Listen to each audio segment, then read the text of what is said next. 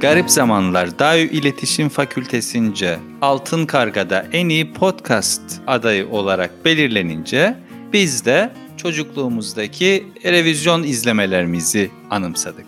Oradan Oscar'lara geçtik. Algoritmanın müzik ve film tercihlerimizi nasıl belirlediğini konuştuk. Ve orada da durmayıp sınıfsal düzlemde zombileri ve vampirleri ele aldık.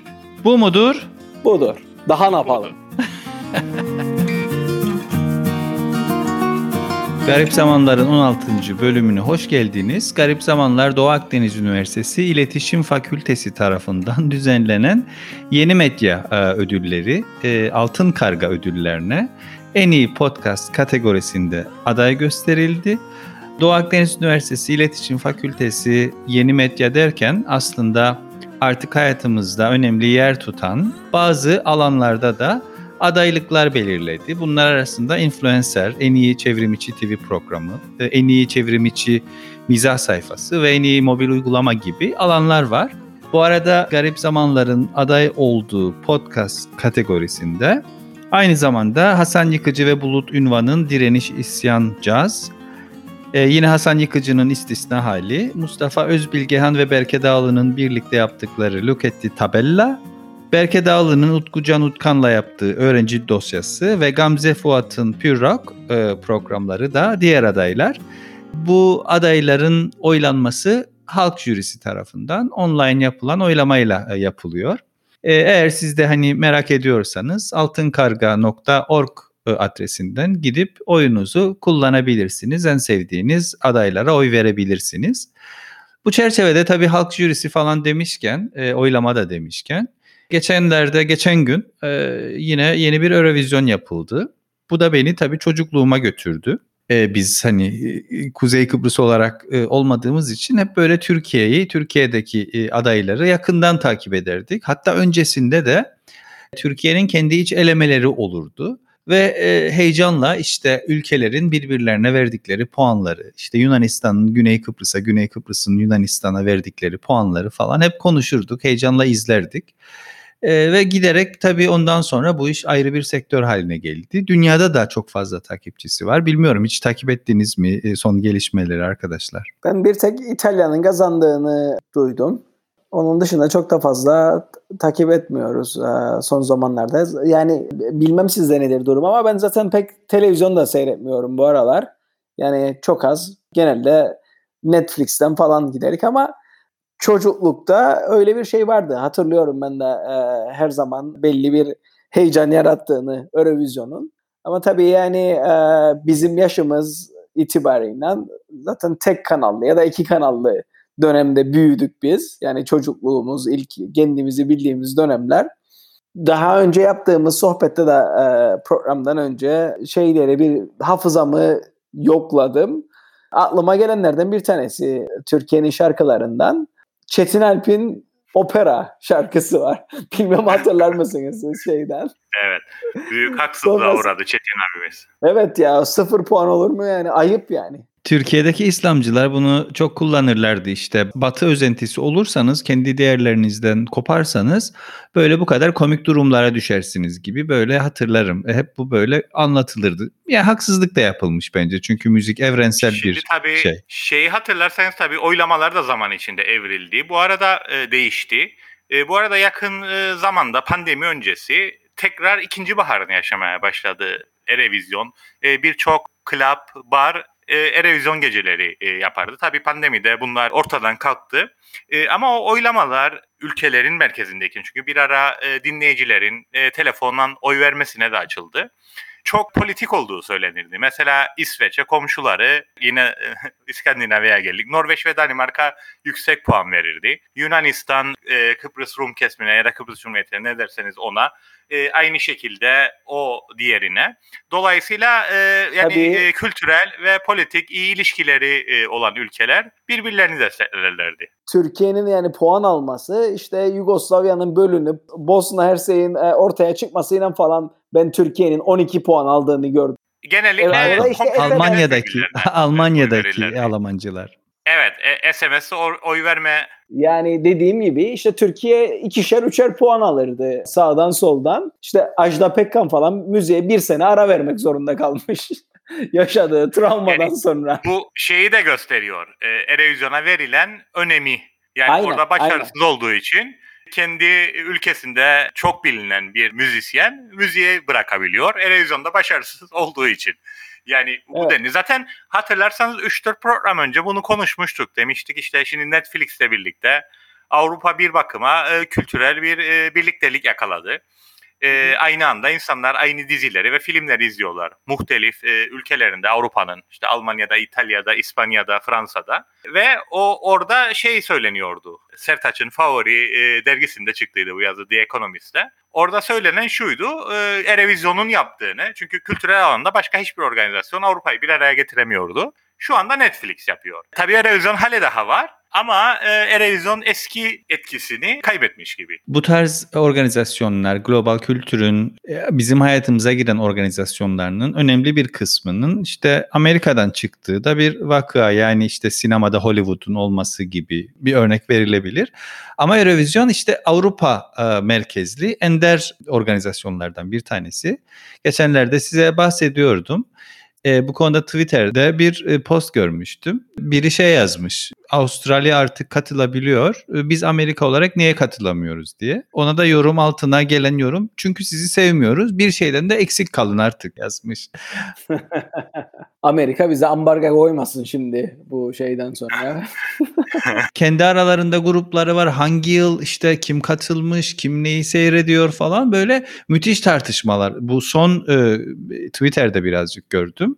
Yarışma sırasında da e, özellikle işte İtalyan ekibinin oylama sırasında kokain çektiğine dair bir iddia var. Çünkü e, bir an kamera e, yaklaştı onlara ve e, öyle bir görüntü verdiler. Sonra hayır işte yok vermedik isterseniz test yapın falan diye açıklamalar yapmışlar ama böyle böyle her olay her yapılan böyle onları destekleyen onların karşısında olanlar falan senciz abiler falan da vardı bu arada. Güney'de hala daha galiba daha fazla ilgi var bu Eurovision'a. Herhalde şeyin anda alakası var. Türkiye uzun zamandır katılmıyor takip edebildiğim kadarıyla. Ama Kıbrıs katılıyor. Yani Kosta'yı falan ortak arkadaşımızın şeylerinden yani benim gördüğüm yani en azından Facebook'ta kendi arkadaşlarımın içinde e, bu Eurovision'a tutkusu devam eden Costa var sadece. E, işte dediğim ee, gibi arkadaşlar yani geçen seneye kadar e, bu pandemi şey yapmadan ve önce e, güneyde muhtelif yerlerde özel geceler düzenleniyordu. Erevizyon akşamlarında. Dolayısıyla yani belli ülkelerde hala daha popülerliğini devam ettiriyor. 5-6 sene önce mesela Kopenhag'da yapıldı. Yani benim arkadaşım dedi birçok insan e, farklı ülkelerden e, Kopenhag'a akın etti. Sırf Erevizyon için o da şehir merkezinde oturdu ve kendi hayatının etkilendiğini söyledi. Yani belli ki hale daha e, şeyleri var, takipçileri Tabii, var. Tabii burada Rum tarafında, Güney Kıbrıs'ta, Kıbrıs Rum toplumunda şöyle de bir olay oldu son e, yarışmada. El Diablo diye bir e, evet. grup e, katıldı ve e, şeytan demek e, Şarkı, şarkı. Ve, yok, yok, şarkının e, ismi El Diablo. Şarkı mı El Diablo'ydu? Grubun adı değildi. Şarkının yani ben komik bir fotoğraf gördüm aslında bununla ilgili. E, protesto ediyorlar işte. Tabii protesto edenlerin mütedeyin kesim. İtikat sahibi, inanç sahibi, Ortodoks Hristiyanlar. Bir tane genç çocuk gördüm. Geri çekin gibisinden bir e, pankart açtı. Kendi e, tişörtü de Metallica.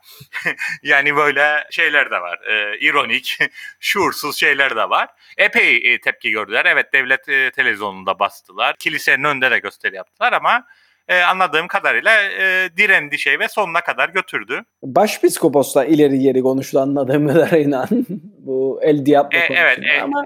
Tabiatıyla Başpiskopos da El Diablo'ya karşı Bu şeyi bahsetmiştik arkadaşlar. Yani şimdi bu değişim dedik, e, erevizyon dedik ama yani e, Sertaç'ın da e, az sonra okuyacağı bir makale var.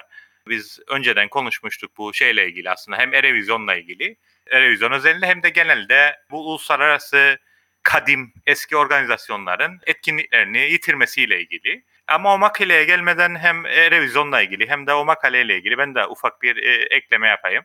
E, konuşmuştuk işte demiştik Cannes Film Festivali'nde işte ikonik, efsanevi e, İspanyol yönetmen e, var. Bu mes- mesele çıkarmıştı. Demişti ki adaylar arasında Netflix filmleri var. Ben buna karşıyım, ben küçük ekrana karşıyım. Yani bu film festivalleri büyük e, ekran filmleri olması gerekir falan. E, yani düşünün öyle bir direnç göstermişti 4-5 sene önce. E, fakat şu anda öyle bir şey kalmadı. Yani değişime evet. e, direnilemiyor. Zaten o da şey demişti. Biliyorum yani benden sonra bu şey yapacak ama yani ben buna direneceğim. Ben benim jüri başkan olduğum bir e, organizasyonda bir Netflix e, filmi kazanamaz e, demişti. Şimdi tabii bu şey Erevizyon Netflix bunların şeyiyle ilgili e, hayatımızda yaptığı değişikliklerle ilgili e, Sertaç bir ekleme yapacak sanırım.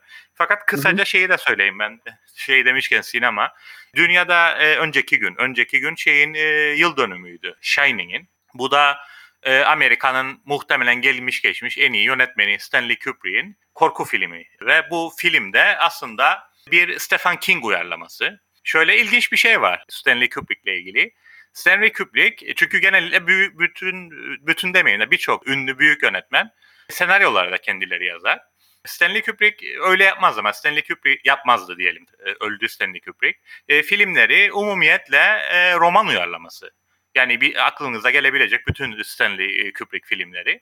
Shining de öyle ve Shining e, ünlü korku e, edebiyatı yazarı Stephen King'in romanının uyarlaması. Onunla ilgili komik bir şey var e, ki bu şehir efsanesi değil yani bu anekdota da değinelim madem bu filmden e, bahsettik. Stanley Kubrick şeyi romanı uyarladığında galaya şeyi de çağırıyor. Stephen King'i. Çünkü onun romanı sonuçta uyarlandı e, sinemaya. Stephen King gidiyor. Film gösterilmeye başlıyor. Şimdi e, e, e Stanley Kubrick orada şeyi oynatıyor. Jack Nicholson'ı.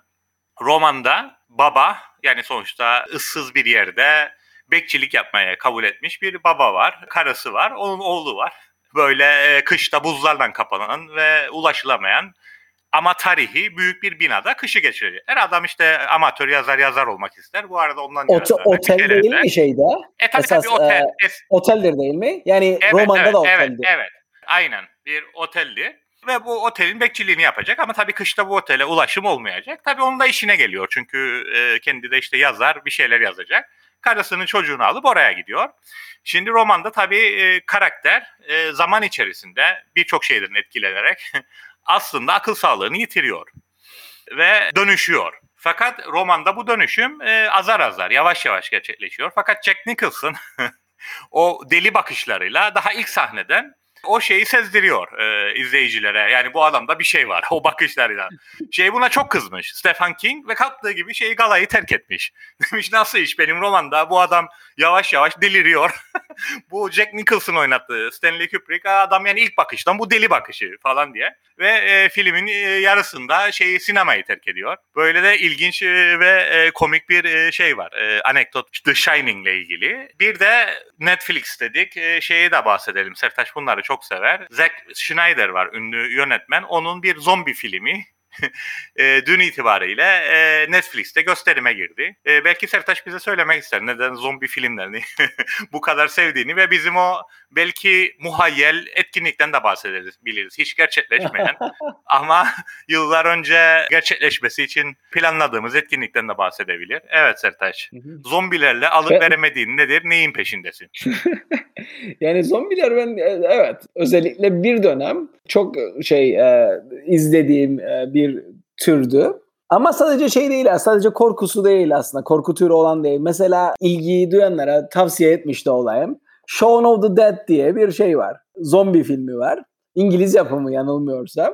Ee, o mesela komedidir aslında. Yani zombilerle komediyi şey yapar. Yani o çok e, heyecan verici gelir bana. Yani iki şeyi birleştirme. Aynı şekilde Zombiland'ı görmüşsünüzdür diye düşünürüm. O, o da çok iyiydi. Ben yani hem Woody Harrelson'ı çok severim. E, hatta ikincisi de çekildi Zombieland'ın. Dediğim gibi bana çok şey gelir. Yani özellikle de böyle beklenmedik bir şekilde işte komediyle şeyi bir araya getirme. Korkuyu. iki benim sevdiğim türdür bunlar. Biraz da aslında galiba ben e, şeyden etkilendim. Bir uluslararası ilişkiler çok e, meşhur bir şey vardır. Bu ha, politik evet, ekonomi alanında Daniel evet. Dresner. Daniel Dresner'ın şey uluslararası ilişkiler teorilerini zombiler üzerinden anlattığı bir şey vardır. Bir kitabı da vardır aslında. Aslında o kitap çok gerçekçi e, Sertaç. E, çünkü ondan sonra yapılan zombi filmlerinde bunu gördük. Mesela o kitapta işte otoriter ülkeler aslında bununla daha iyi baş edebilir derdi. E, yapılan zombi filmlerinin evet, bir tanesinde evet. mesela e, şeyler e, Kuzey Koreliler. O tabii orada otokratik bir devlet Aynen, olduğu için aynen. şeylerin çenelerini söküyorlar. Normal Dişleri söküyorlar. Kimse dişleri. kimseyi ısıramadığı için salgın bir anda şey yapıyor. E, Evet. bir, World War Z, Z'dedir o. Şeyin de e, Evet, World Brad. Pitt'in de oynadığı. Şimdi bununla ilgili aslında komik iki anekdot var. Bir tanesi e, tabii bu senin dediğini metafor olarak alanlar da var. E, mesela denir ki işte e, zombi deyince vampirler gelir, vampir gelince de zombiler gelir. Ama aslında bunlar iki tane tamamen Tabii, bambaşka e, yaratıklardır. Çünkü vampirler böyle lüks hayat yaşarlar. iyi kıyafetler giyerler, geceleri dolaşırlar. Zombilerse işte böyle üstleri başları yırtıktır yerde sürünürler falan. Ve denir ki aslında zombiler daha daha böyle işçi sınıfını şey yapar, e, temsil eder. Yani onun e, şeyi metaforudurlar. Vampirlerse işte insanların arasında yaşar, onların kanını emer, iyi hayat yaşar. Daha böyle burjuvayı simgelediği söylenir. Biz de bundan hareketle bir şey yaptıydık. Sertaç'la dediydik e, bir konferans yapılsa yani ciddi olarak e, desek ki bir zombi saldırısı Kıbrıs sorunu için bir bela mıdır? Yoksa bir nimet midir? İşte o zamanlarda çok popüler. Is it a blessing e, or a curse? Or a curse. E, her şey için söylenir. Evet. Dedik böyle bir şey yapalım ve uluslararası şeyleri çağıralım. Muhtelif sonuçlar olsun bu konuyla ilgili. Yani Allah gecinden versin.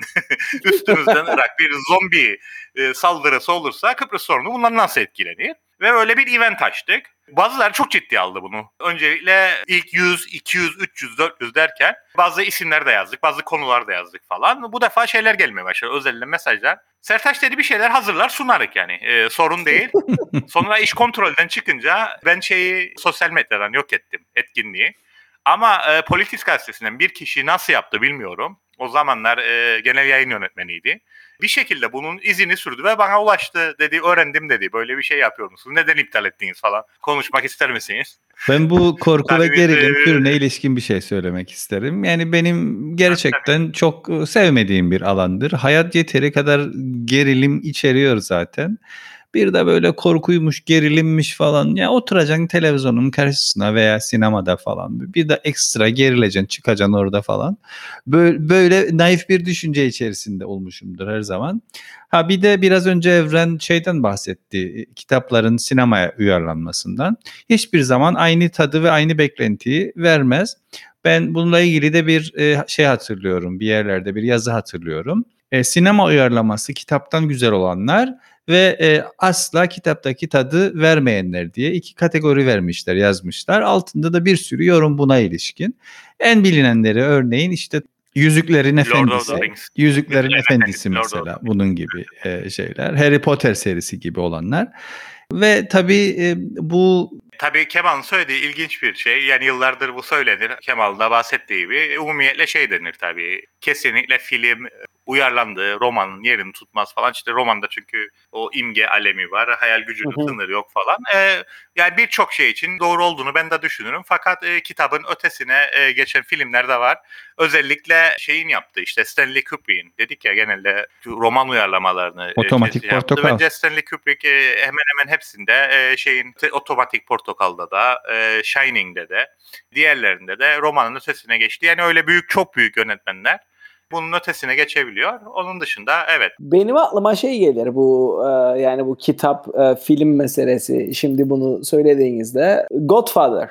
Yani ben önce şeyi Mario seyrettim. Puzo'nun romanından uyarlamadır o da evet. Romanı ben çok beğendim mesela ve şey olduğunu düşünürüm. Yani tabii önce şeyi filmi seyrettim ondan sonra romanı okudum. Bana tamamlayıcı gibi geldi. Şey hoşuma gitti. Yani karakterlere oradaki karakterlere bir yüz koyabildim. İşte Anladım. atıyorum şeyden bahsettiğinde Sony Corleone'den bahsettiğinde ah tamam işte budur eleman falan diye şeyler. Yani benim için e, tamamlayıcı oldu o ikisi.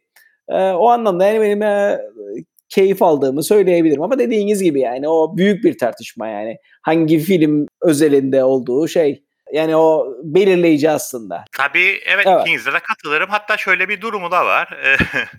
Dün ya da evet gün okudum. İlginç bir şey. Bu tam ikinizin de söylediğiyle ilgili. Mesela Netflix'te aslında biz buraya tabii Netflix'e övmeye gelmedik ama tabii gömmeye de gelmedik. o yüzden e, bir Netflix'e e, gönderme daha yapayım. Şimdi e, Netflix'te bir mini dizi tek sezondan oluşan bir satranççı kızın hikayesi bilmem e, şey yaptınız mı? İzlediniz evet. mi? Queen's Gambit. Evet. Queen's Gambit aynen. Arkadaşlar şimdi Queen's Gambit bir roman uyarlaması. Adam öldü. Yanılmıyorsam yazar. Yanılmıyorsam 80'lerde öldü. E, 4-5 tane romanı var. 2-3 tanesi de Türkçe'ye e, çevrildi. E, hatta bir iki romanı daha dünyaya düşen insan romanı da sinemaya uyarlandı ki oldukça beğenildi. Fakat bu Queen's Gambit, Vezir Gambit'i diye çevirdiler. Şey yoktu, kitabı Türkçe'ye çevrilmemişti. Fakat dizi o kadar bir tuttu ki sadece bu dizinin etkisiyle satranç e, tahtalarının yıllık satışı bir önceki yılı galiba 15'e katladı. Wow. Google'da satranç nasıl oynanır araması yine keza e, onlarca kat e, arttı. E, ve bu Queen's Gambit e, düşünün yani adam bunu işte 50'lerde 60'larda yazdı bu romanı. E, hayatında ilk kez bu kadar fazla e, satış yaptı. Ve aynı şekilde İttaki bunu şeye de çevirdi. Türkçe'ye de çevirdi. E, yani Kıbrıs'taki kitapçılarda da bu kitap var.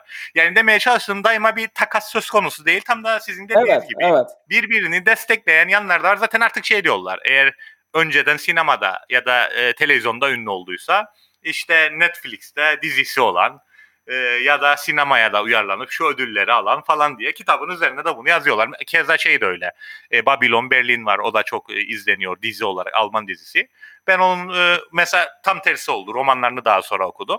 Ama roman üzerinde yazıyor. Şu anda işte şeyde aynen, gösterilmekte aynen. olan ve milyonlarca insan izlediği Babylon Berlin bu romandan uyarlanmıştır diye. Dolayısıyla aslında bunlar, bunlar birbirlerine şey yapıyorlar ama tabii ki benim şahsi bende şeyin sinemanın müstesna bir yeri vardır. O yüzden yani roman ne kadar iyi olursa olsun e, eğer film yapılırsa ben izlerim ve e, büyük keyif de alırım. Buna rağmen son dönemlerde o kadar benimsedik ki seçeneklerimizin sonsuz olmasını yani eskiden iyi bir film izlemek için e, çaba sarf etmek gerekirdi. İşte ya giderdin e, işte sinemana sinemaya gelmesini beklerdin ki Kıbrıs'ta çok fazla herhalde şansın çok fazla olmazdı. Ya da işte DVD'ler, CD'ler bir yerlerden işte şimdi Netflix bize e, sonsuz seçenek sunuyor. Keza Spotify müzik de aynı şekilde.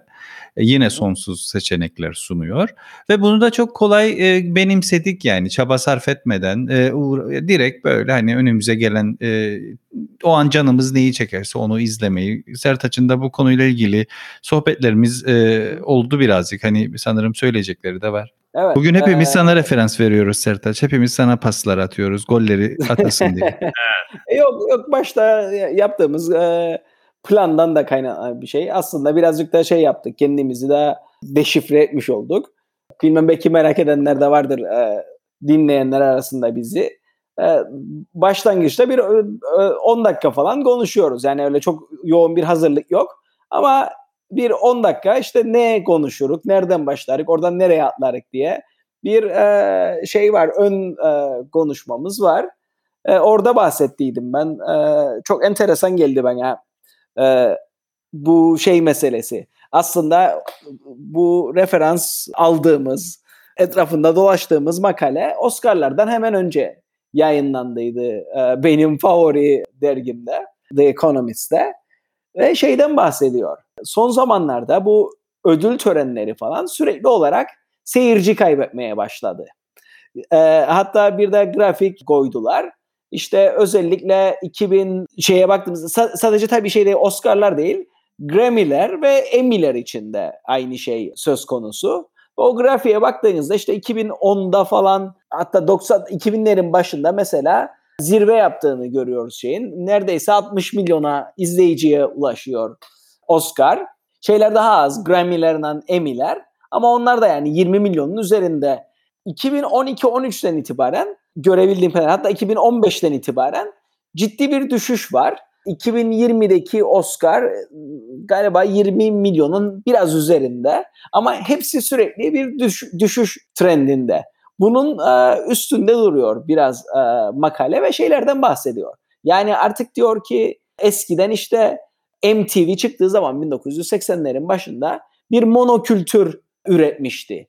Ve bu ödüller de aslında genel olarak öyle bir e, rolü var. Yani işte Emmy'nin de, Grammy'nin de, Oscar'ın da birazcık ne seyredeceğimizi falan yönlendirici rolleri vardı eskiden. Ama artık bu gittik sonra azalmaya başladı. Algoritmalar bunun yerini almaya başladı. İşte Spotify yani işte MTV örneğinde 80'lerin başında işte 90'larda falan seçebileceğiniz birkaç kanal vardı televizyondan. Ve onların seçtiği şarkılar üzerinden dönüyordu. İşte yazları e, belli hitler ortaya çıkıyor. O yazın hiti oluyordu mesela işte daha önce konuştuğumuz gibi. 90 yazını hatırlarım ben. İşte Snap vardı. E, onların bu arada yani iyice belli ettik her şeyimizi de. Yaşımız 90 yazını hatırlıyoruz yani. E, MC Hammer vardı işte o You Can Touch This çıktıydı. Snap'ın Oops Up çıktıydı 90'da falan. Böyle şeyler vardı. Artık bu olmamaya başladı diyorlar. Çünkü Spotify herkese kendi şeyine beğendiği şeylere uygun şarkılar önermeye başladı. Yani o keşfetmek Algoritma. için artık aynen keşfetmek için de artık algoritmalara güveniyoruz. Şey yerine Oscar'a bakıp Emmy'ye bakıp falan filan onlara bakmak yerine. Dolayısıyla diyor şeyler ve, ve tabii şeyler de şarkıların yapısı dahi değişti. Bugün başka bir şey vardı. Ondan hatırladım ben ve bu Nisan sayısına gittim. O makaleyi tekrar okuma gereği duydum. TikTok'a uygun olması lazım diyor artık şeylerin, şarkıların. Yani ona bakıyorlar şeyler, şarkı yazarları falan. Daha önce hiç duymadığım biri belki dinleyicilerimiz duymuştur. Olivia Rodrigo diye birisi varmış. Filipin asıllı, Amerikalı ve bu işi en iyi yapanlardan bir tanesi. Şarkıları TikTok'a uygun yani o 15 saniyelik şeylere uygun bir şekilde yapıyormuş ve patlıyor yani acayip tutuyor şey. Yani TikTokable olması şarkınızın yani onun satmasını falan sağlıyor. Son bir şey söyleyeyim. Daha, TikTok'a e, oradan sözü, yani. Evet. Sözü ona bırakayım. Yani işte o e, Queen'in meşhur şey var ya yani bazı şeylerde galiba gelmiş geçmiş en, en iyi şarkılardan tutulur. Bohemian Rhapsody muhtemelen diyorlar bugün olsa Bohemian Rhapsody hiç yayınlanmayacak. Çünkü bir dakika geçer şarkının şeyi başlayana kadar. O girişi çok uzun sürer. Hatta şöyle bir şey var. Şarkıların süresi kısalmaya başladı diyorlar. Çünkü sanatçılar nasıl para kazanır? İki şarkınız yayınlanırsa mesela daha fazla para kazanırsınız bir şarkının yayınlanmasından. Dolayısıyla şarkı e, süreleri de kısalmaya başladı ve o bitler hemen başından itibaren yakalaması lazım. Yakaladı, yakaladı, yakalamadı. İşte Spotify'da 70 milyon şarkı varmış galiba ve her gün 60 bin eklenir. Yani o rekabetin içinde yalan olup gidebilirsin. Hangi filmde hatırlamıyorum. Gelecekte geçen bir filmdi. Bir Hollywood e, filmiydi. Aç sesini derdi takside giderken. Takside böyle havada giderdi yanılmıyorsam falan. En sevdiğim şarkı başladı. Şarkılar kalkmış ortadan. Sadece reklam jingle'ları var ve reklamları içerisinde geçen müzikler. Ha bilmiyorum hatırladınız mı o şeyi filmi ama senin ya. anlattığını çağrıştırdı bana. Çünkü sektör artık dönüştürmüş yani. Böyle uzun şarkı falan kimse yapmıyor, almıyor, satmıyor. Her şey kapitalizm etrafında da döndüğü için insanlar sadece en sevdikleri şarkılar işte bizim özel şarkımız filanca ürünün reklam jingle'ı şarkısı gibi e, geçerdi. Yani bu bahsettiğim e, şey sanatçı Olivia Rodrigo Spotify'ın haftalık streaming rekorunu kırmış. Yani düşünün ben bugün duydum dediğim gibi yani çok yakından takip eden biri değilim. Ama kadının adını ben bugün duydum. Bilmem siz duyduysanız. Bu TikTok'u çok iyi yakalamış. Enteresan. Bu arada e, çok fazla siyasete girmiyoruz ama o da çok enteresan gelen başka bir şey daha e, bana. Onunla bir paragraf değinmek isterim. Duyduğunuz şeyin ne yaptığını. Belarus Cumhurbaşkanı'nın, Lukashenko'nun. evet uçağı zorladı, indirdi ve içindeki... Ryanair'ı Yunanistan'dan İsveç'e gidiyordu galiba. Nereye gidiyordu? Bir Avrupa başkentinden bir başka Avrupa Birliği başkentine giden uçağı durdurdu. Zorla şeyle savaş uçağıyla indirdi. indirdi. Bir muhalifi varmış onu çıkardı e, uçaktan zorla. Diğerlerini gönderdi. Adam daha sonra şey ailesi bildirmiş galiba e, hastanelik olmuş falan. Öldürdü mü işkence mi yaptı ve Avrupa Birliği sert tepki koyuyor falan diyorlar ama. Arkadaşlar garip zamanlarda şeyler var ona. Aslında güzel, güzel bir noktaya değindik Sertaç. Şimdi şey derler ya işte e, yani o inanç ki serbest piyasa tabii onlar kapitalizm değil serbest piyasa nasıl dillendirdiğin evet. önemli. E, en iyi hizmeti verir dağılım olur. Yani ona inan çöktüğü için artık vahşi bir hal aldı ve bu popülizm yükseldi. Yani popülist evet. liderler de aslında bu şekilde güç kazandı ve bu bahsettiğine karşılık yani işte e, Macaristan'da, e, Beyaz Rusya'da, hatta İtalya'da, bunlar tabii Avrupa Hindistan'da. Bir de e, Avrupa dışında olan Hindistan, Güney Amerika'nın işte Brezilya'da falan. Yani burada popülist, e, otoriter e, şeyler çıktı. Liderler türedi. Tabii Bel- Belarus'u Ve... tabii bir kenara koymak lazım. Çünkü o, on, onun için şey diyorlar. Avrupa'daki son diktatör eleman son yani diktatör, o bambaşka evet. bambaşka evet, bir şey. Bambaşka. Diğerlerinin, diğerlerinin de ötesinde. evet. Ve şeyi tartışırlardı işte bu iki hafta önce e, Dünya Avrupa Günü'ydü işte 9'unda 9 Mayıs'ta. Evet. Orada işte bir manifesto yayınlandı bazı aydınlar tarafından ve e, neden Avrupa'yı hali daha savunmamız gerekir diye bir manifestoydu. Orada tam bu konulara değinirdi. Benim hoşuma gitti böyle içinde komik şeyler de vardı. İşte şey deniyor yani işte Putin, Salvini, Orban bunların hepsi şeye karşı, Avrupa Birliği'ne karşı baktığınızda. Ama yani Avrupa Birliği'ne sadece bunlar değil başkaları da salvo yapabiliyor. İşte Latin Amerikalı ilericilerden Arap muhafazakarlara, bazı Siyonistler yani birbirine karşıt şeyler de aynı zamanda e, Avrupa'ya karşı olabiliyor ama hepsinin Avrupa'ya karşı olmasının sebebi farklı. E, Araplar şey diyor işte bu Avrupa'nın abartılı anti-Siyonist korkusu e, Filistin'e zarar veriyor. E, şeyler e, Yahudiler diyor ki işte Avrupa'nın bu demokrasi insan hakları şeyi fetişizmi bizim terörizmle mücadelemize e, zarar veriyor.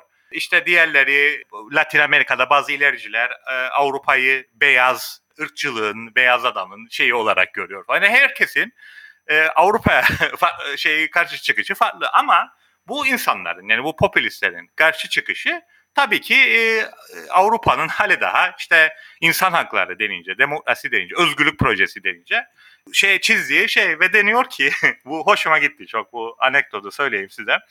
Her birinin Avrupa'sı farklı ve hepsi bu Avrupa'dan e, kavgalı. E, Amerika'da şey e, yasakken, içki yasakken, o içki yasağı var diye meşhur.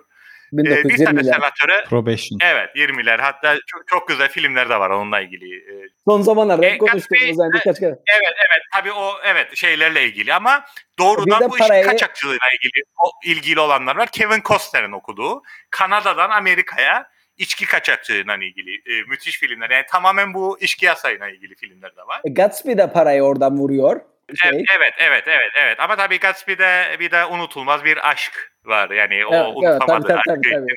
Yani o arka plan, ee, arka planda. Evet yani evet parayı oradan buldu ama mesela şey gibi. Mesela onu hiç kimse şey yapmaz. O yüzden ben süper kahramanlardan şey Batman'i hiç sevmem. Çünkü Batman'in Bruce Wayne iş adamıdır ve bütün parayı da silah kaçakçılığından ve borsa spekülasyonundan yapar. Ama tabii o arka plandadır. E, kahraman e, ön plandadır. Great Gatsby'de de, e, Muhteşem Gatsby'de de aslında dediğin gibi arka planda bir şeyden para yapma var ama e, aslında filmin şeyi işte o unutamadığı aşkı ve onun için neler yaptığıdır. Bu senatöre soruyorlar. Tabii bu gerçek olay. İçki yasağı var. Amerikalı senatör var. Diyorlar ki sen bir e, Amerikalı siyasetçi olarak e, şarap içmekle ilgili tavrın nedir senin? Bunu soruyorlar. Bence efsanevi bir e, yanıt veriyor. Şey diyor. Eğer diyor şarap derken arkadaşlarınızla harika bir akşam geçirmenizi sağlayan içkiyi kastediyorsanız tamamen destekliyorum. Ama şarap derken aile içi şiddeti tetikleyen ve insanları işsiz ve dejenere kılan korkunç şeyi kastediyorsanız tamamen karşısındayım. yani Avrupa'da da yani bu kolaycılığa düşmemek gerek diyorlar bu e, manifestoda. E, yani Avrupa hem odur hem budur dememek lazım. Avrupa aslında biricik özgürleştirici bir potansiyeli var. Bu da nedir? İşte layık modernlik, aydınlanma, insan hakları, işte özgürlükler, dayanışma, adalet, adalet ve feminizm. Ve burada da bir ironiden, paradokstan bahsediyorlar. O da şu, yani aslında Avrupa'yı eleştirenler de tabii bu şeylerden, diktatör liderlerden bahsetmiyorum. İşte Latin Amerika dedik ya işte bunlar beyaz ırkçılığın şeyidir falan filan diyenlerden de ironik kısmı, paradoksal kısmı Avrupa merkezciliğe karşı çıkanların eleştirilerinde kullandıkları terimlerin hepsi Avrupa mirasının bir parçası. Anlatabildim yani ırkçılık karşıtlığı, özgürlük, hatta kadın cinsiyet eşitliği, feminizm, daha adaletli e, gelir dağılımı. Bu tür düşüncelerin hepsi Avrupa'dan çıktı ve Avrupa mirasının bir parçası. Dolayısıyla aslında savunulması gereken ırk ya da din temelinde bir Avrupa değil. Bu değerler temelinde. Değerler yani özgürlüktür, Değerler üzerinden aynen özgürlük, e, daha adaletli gelir dağılımı, cinsiyet eşitliği, laiklik, modern aydınlanmacılık. Yani bunlara, bu değerlere sahip çıkmak lazım. Ancak bunlara sahip çıkarsa Avrupa zaten Avrupa olur. Aksi takdirde Avrupa Avrupa olmaz. O yüzden Kesinlikle. yani ben e, yani... şey e, güzel bir manifesto şey yaptım. Özellikle de bu senatörün şeyi alıntılanması hoşuma gitti. Bunlara imza koyanlara atması Bence gerekiyor. bunun oluk olur. e, tabii bu şey evet şey evet Avrupa'da oldu bu. dinleyicilerimiz hep şikayet ederdi. Şırak diye keserseniz çabuk bitirirsiniz diye. Ama bu sefer dinleyicilerimizi dinledik ve e, biraz uzun tuttuk programı. Evet. Uzun tuttu. Demek ki biraz da uzunu ben... kaldırabiliyormuş. E, sanırım yarım saati bulduk. Hatta geçtik galiba. 40, 45 dakika abi ne yarım saati. Oo, 45 dakikayı bulduk. Bu belki de bizim için bir test evet. oldu. Demek ki yani evet. ileride daha uzun programlarda e, yapabiliriz. E isterseniz Bakalım. yavaş yavaş bağlayalım. Hatırlarsanız 2 saatten başladıydık biz yani o garip zamanların ilk 2014'te Bitmezdi ya. E, yok e, araya evet, müzik evet, alarak yok evet, bilmem ne bitmezdi. Evet onu söyleyecektim. Ama tabii, Herkesin hatırlarsanız iki müzik hakkı vardı. E bir de konuk çağırdın ona da müzik konuk hakkı ver. evet. Ama tabii bu e, şey konuğun... süre sıra e, sınırlandırması sizi birazcık daha hızlı, etkin ve daha to the point konuşmanızı, evet. e, konu odaklı konuşmanızı sağlıyor. Evet, evet. Belki de Değil. çünkü o zamanlar hiçbir e, planımız yoktu. Yani yine biz aslında improvize gidiyoruz, doğaçlama gidiyoruz ama e, yine de kendi aramızda bir böyle bir şey çiziyoruz, çerçeve çiziyoruz. O zamanlar hiç böyle bir şey yoktu. Tabii konuk daha da alırdık. Onun da bir avantajı olurdu. Artık evet. pek konuk evet. alamıyor. Evet, tabii tabii. Evet e, dediğim ha, gibi önce... artık biz şey interaktif yapıyoruz ya programı. Belli bir süre sonra onu da sorabiliriz e, dinleyicilerimize. E, acaba garip zamanlarda zaman zaman birilerini konuk etmemizi ister mi dinleyicilerimiz diye Hatta, onu da sosyal medya üzerinden kendilerine sorabiliriz. Bunun üstüne bence başka bir şey söylenmez arkadaşlar. Evet güzel bir final oldu. Görüşmek üzere.